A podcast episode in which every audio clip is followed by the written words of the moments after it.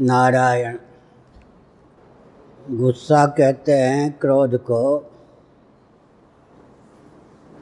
कामात क्रोधो भी जायते। भगवत गीता में भगवान श्री कृष्ण का वचन है। जिनको नीचे बैठने में कठिनाई हो, कुर्सी पे बैठ सकते। कहाँ प्रश्न करने वाले कहाँ चले गए? अच्छा यहाँ। फ़ोटो खींचोगे या उत्तर सुनोगे? भगवत गीता में भगवान श्री कृष्ण का वचन है, कामात क्रोधो भी जायते। साथ ही साथ यह भी कथन है, काम ऐसा क्रोध ऐसा रजोगुण समुद्भव। दोनों वचनों में तालमेल या सामंजस्य बैठाने की आवश्यकता है। सामान्य रीति से काम का अर्थ होता है इच्छा। प्रजहात यदा कामान सर्वान पार्थ मनोगतान इंद्रियाणि मनोबुद्धिरस्याधिष्ठान मुच्यते।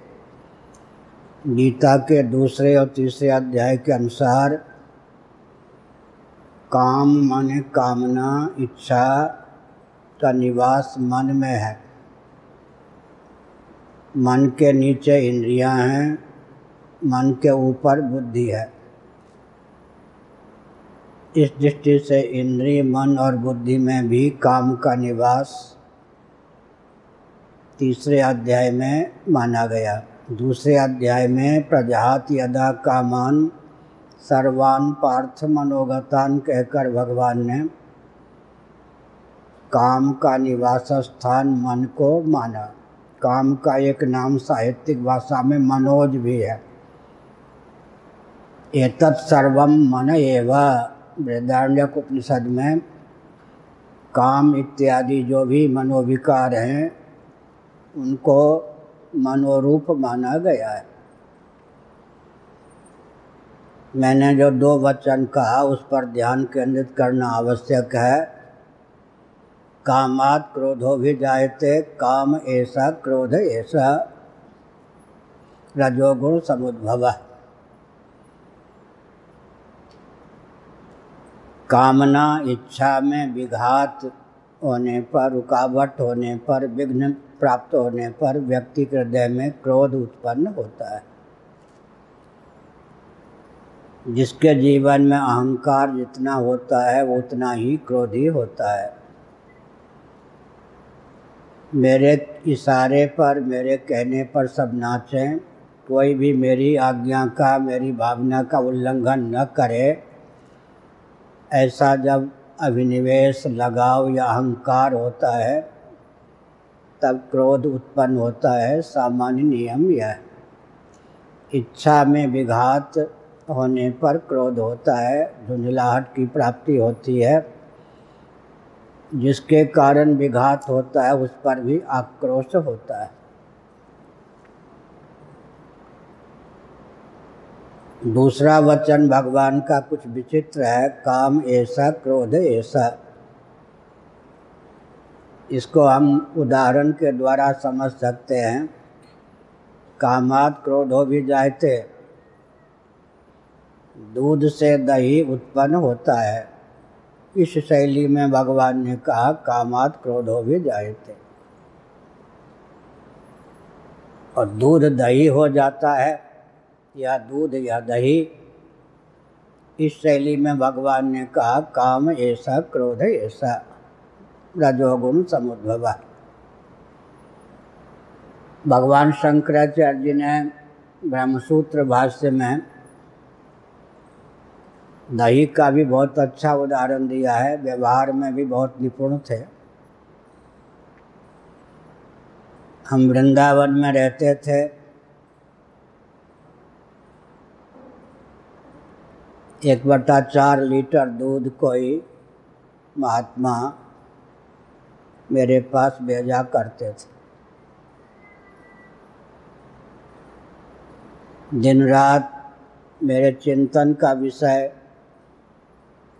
दर्शन, विज्ञान और राष्ट्र रहता है, साथ वाले जानते हैं। इतना समय नहीं मिल पाता था कि मुँह में वो दूध डाल लूँ सर्दी के दिनों में क्या होता? बिना अम्ल, जामन के डाले ही गर्म दूध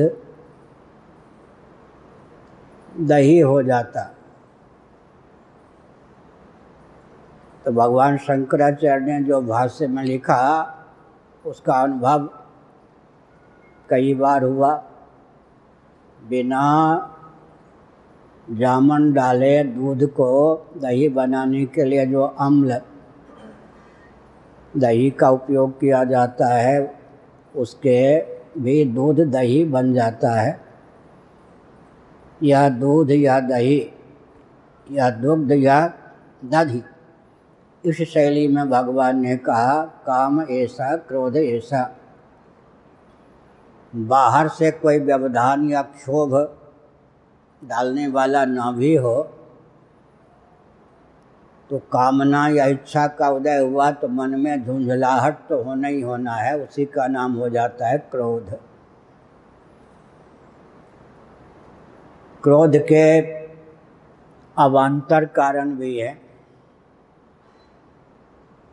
समय पर स्नान न सद सके, नींद न सद सके, काम ना हो सके, भोजन न मिल सके तो व्यक्ति का मन झुंझला जाता है, वो भी एक क्रोध का प्रकार है। अब आपने कहा कि जिस पर क्रोध होना चाहिए, उस पर नहीं होता, उसको आप बलवान समझते हैं अपने से। और जिस पर नहीं होना चाहिए होता है, उसको आप दुर्बल समझते हैं अपने से। क्या? जिसको अपने से दुर्बल समझते हैं, उसको डांटते रहते होंगे। और जिस पे क्रोध होना चाहिए, अपने से बलवान समझते हैं। सोचता है कि पछाड़ न खा जाऊँ, सोचना पड़ता है।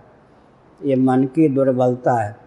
इसलिए प्राय ऐसे व्यक्ति, आपकी बात नहीं, प्राय ऐसे व्यक्ति घर के व्यक्ति पर ही गुस्सा बघाड़ते हैं। बाहर उनकी प्रसिद्धि शांत व्यक्ति के रूप में होती है, क्योंकि बाहर अगर क्रोध करें तो पिट जाए। घर में क्रोध करें तो लिहाज के कारण व्यक्ति सह लेते हैं। इसलिए जहाँ क्रोध करना चाहिए, क्रोध जो है, गुण भी है, दोष भी है। वाल्मीकि रामायण में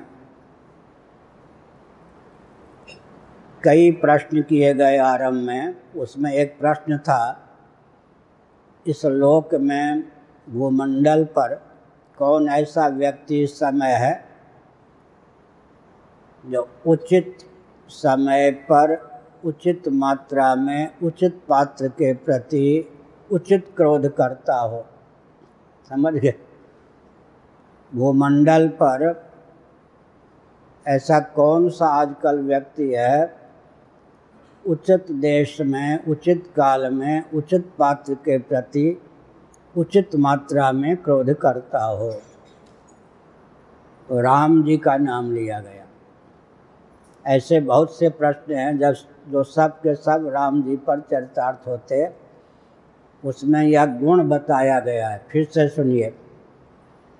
उचित देश में, उचित काल में देशे काले से पात्रे से, जैसे दान के विषय में गीता के अठारहवें अध्याय में कहा गया, वैसे ही क्रोध के विषय में वाल्मीकि रामायण में प्रश्न उठाया गया, इस भूमंडल पर इस समय कौन ऐसा मनुष्य है जो उचित देश में देश माने स्थान, उचित काल में, उचित पात्र माने व्यक्ति के प्रति, उचित मात्रा में उचित काल तक क्रोध करता हो।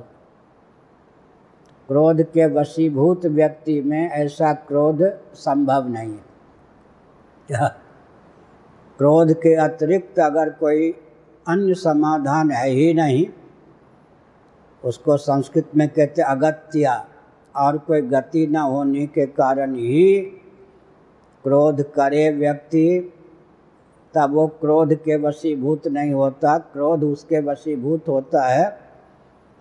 बहुत अच्छा हमको अनुभव है। पूज्य स्वामी अखंडानंद जी महाराज के एक शिष्य थे, किसी अन्य वर्ण के थे, सन्यासी थे, ब्राह्मण नहीं थे। अंदर से ब्राह्मणों से द्वेष रखते थे, ये भी मुझे उनके व्यवहार से लगा। साथ ही साथ वे अपने को वेदांती मानते थे। थे नहीं, वेदांती मानते थे। बहुत से ऐसे व्यक्ति हैं, विद्वान नहीं होते, लेकिन मान लेते हैं कि मैं विद्वान हूँ अपने लिए। उनकी बड़ी दुर्दशा होती। है कुछ ऐसे व्यक्ति होते हैं जो अपने को वीआईपी मान लेते हैं। समाज उनको वीआईपी नहीं मानता तो जगह जगह वो घुटते रहते हैं, पिसते रहते हैं, मरते रहते हैं अंदर अंदर जलते रहते हैं। मैं इतना बड़ा वीआईपी हूँ, लोग तो मुझे वीआईपी मानते नहीं। कई मनोविकार हैं। उनको आक्रोश ये था कि वो बोलते भी हैं। फिर स्वामी अखंडानंद जी महाराज के यहाँ मैं ही क्यों प्रवचन करता हूँ? उनसे नहीं रहा गया तो मुझसे पूछ ही दिया तो मैंने कहा मैं अपनी ओर से प्रवचन कहीं नहीं करता। मैं अपनी ओर से किसी पत्रिका को नहीं कहता, मेरा लेख छापिए, कल्याण को भी नहीं। वो हमसे कहें कि लेख दीजिए तो देते हैं, न कहें तो न दी, नहीं देते, हमारा नियम है। आपके गुरु जी ने मुझसे कहा कि आप ही प्रवचन करेंगे हमारी अनुपस्थिति में और कोई नहीं करेगा। और हमारी उपस्थिति में भी हम आपसे ही बुलवाएँगे और किसी से नहीं बुलवाएँगे। स्वामी अखंडानंद जी महाराज का यह संदेश था। आपका गुरु स्थान है। मैं पूज्य स्वामी अखंडानंद जी महाराज को गुरु तो मानता हूँ, लेकिन दीक्षित गुरु में नहीं, शिष्य नहीं हूँ उनका। आप उनसे प्रार्थना कीजिए, आप प्रवचन कीजिए। मेरे पास समय होगा, रुचि होगी तो सुनूँगा, नहीं तो नहीं। मैं द्वेष नहीं मानूँगा। वो तो नहीं कर सकता। तो दो साल तक जहाँ मिले वो गाली दें, बहुत अभद्र शब्दों का प्रयोग करें सन्यासी। कभी कभी प्रवचन में पीठ दिखाकर बैठ जाए। मैं एकांत में समझाऊँ फिर अंत में दो साल के बाद मैंने सोचा, ब्रह्मा जी भी इससे अधिक नहीं समझा सकते जितना मैंने इस व्यक्ति को समझाया। अब वो आदत से लाचार, जहाँ मैं वेद विद्यालय में रहता था, वहाँ ऊपर आ गया व्यक्ति और गाली बकने लगा मेरे स्थान पे आके। बकरे के समान खाते रहते हो, मेरा स्वभाव ही नहीं है, साथ वाले जानते हैं। क्या क्या गालियाँ बकी? मैं चुपचाप सुनता रहा। स्वामी चिन्मयानंद जी बरामदे में तखत पर लेटे थे। बैठे थे। वो भी गाली सुन रहे थे। वो न उत्तेजित हुए, न कुछ, केवल वहीं से एक वाक्य बोल दिया, ए बाबा, अगर अब तुमने एक वाक्य भी अपशब्द बोला तो मैं उठकर तुमको पकड़ कर, मैं दो मंजिला पर रहता था वेद विद्यालय में, नीचे पटक दूँगा। वो आए नहीं, पटका नहीं, वो जो बाबा भगा उसके बाद अंतिम सांस तक, जब तक वो स्वस्थ था बाबा, तब तक जहाँ देखे मुझे हाथ जोड़ता था। तो मुझे बहुत बड़ी शिक्षा मिली कि दो वर्षों तक गाली में सुनता रहा मुस्कुरा कर झेलता रहा, अपमान भी इस व्यक्ति का। न तो मैंने स्वामी अखंड में से शिकायत की, न किसी से। लेकिन एक वाक्य ही स्वामी चिन्मयानंद जी बोले, वो चिन्मयानंद जी ने सांसद हमारे जो गुरु भाई थे। और उसकी दवा हो गई तो हमने सोचा कि कहीं कहीं क्रोध भी दवा है। अगत्या और कोई गति नहीं, क्रोध से ही काम चलता हो। उचित स्थान पर, उचित मात्रा में, उचित व्यक्ति के प्रति, उचित काल तक क्रोध करना चाहिए। रामचरित मानस में बहुत बढ़िया एक वचन है निर्वाण दायक क्रोध जाकर। भगवान राम के क्रोध का वर्णन है। निर्वाण का अर्थ होता है शांति। बहुत विचित्र बात है, इस वाक्य का अर्थ लगाना भी कठिन है। निर्वाण दायक क्रोध जाकर। पूज्य स्वामी अखंडानंद महाराज कहते थे, क्रोध अपने आश्रय को दूषित किए बिना व्यक्त हो ही नहीं सकता। आश्रय का नाम मैंने पहले ले लिया। मन क्रोध का आश्रय है, अंतकरण क्रोध का आश्रय है। जैसे आग प्रकट होती है मैच बॉक्स की तिल्ली के घिसने से, तिल्ली के मुख को जलाती हुई ही प्रकट होती है। ऐसे ही क्रोध का स्वभाव है, जिस आश्रय में उत्पन्न होता है, उस आश्रय को दग्ध करता हुआ ही उत्पन्न होता है। सुनिए। क्रोध और अग्नि का स्वभाव एक है। आग विषय पर कारगर हो या न हो, आश्रय पर कारगर हुए बिना आग उत्पन्न नहीं हो सकती है। भाषा समझ मारे मैच बॉक्स की तिल्ली। जिसके आगे ऊपर अग्रिम भाग में फास्फोरस का अंश होता है, घिसने पर आग पैदा होती है। अग्नि उत्पन्न होने की विधा ये है कि अभिव्यंजक संस्थान आश्रय को आग दग्ध करती हुई ही प्रकट होती है। केकरी के पेट को फाड़कर ही उसका बच्चा जन्म लेता है, ये कहावत है। ऐसे ही आग अपने आश्रय को दग्ध करती हुई प्रकट होती है।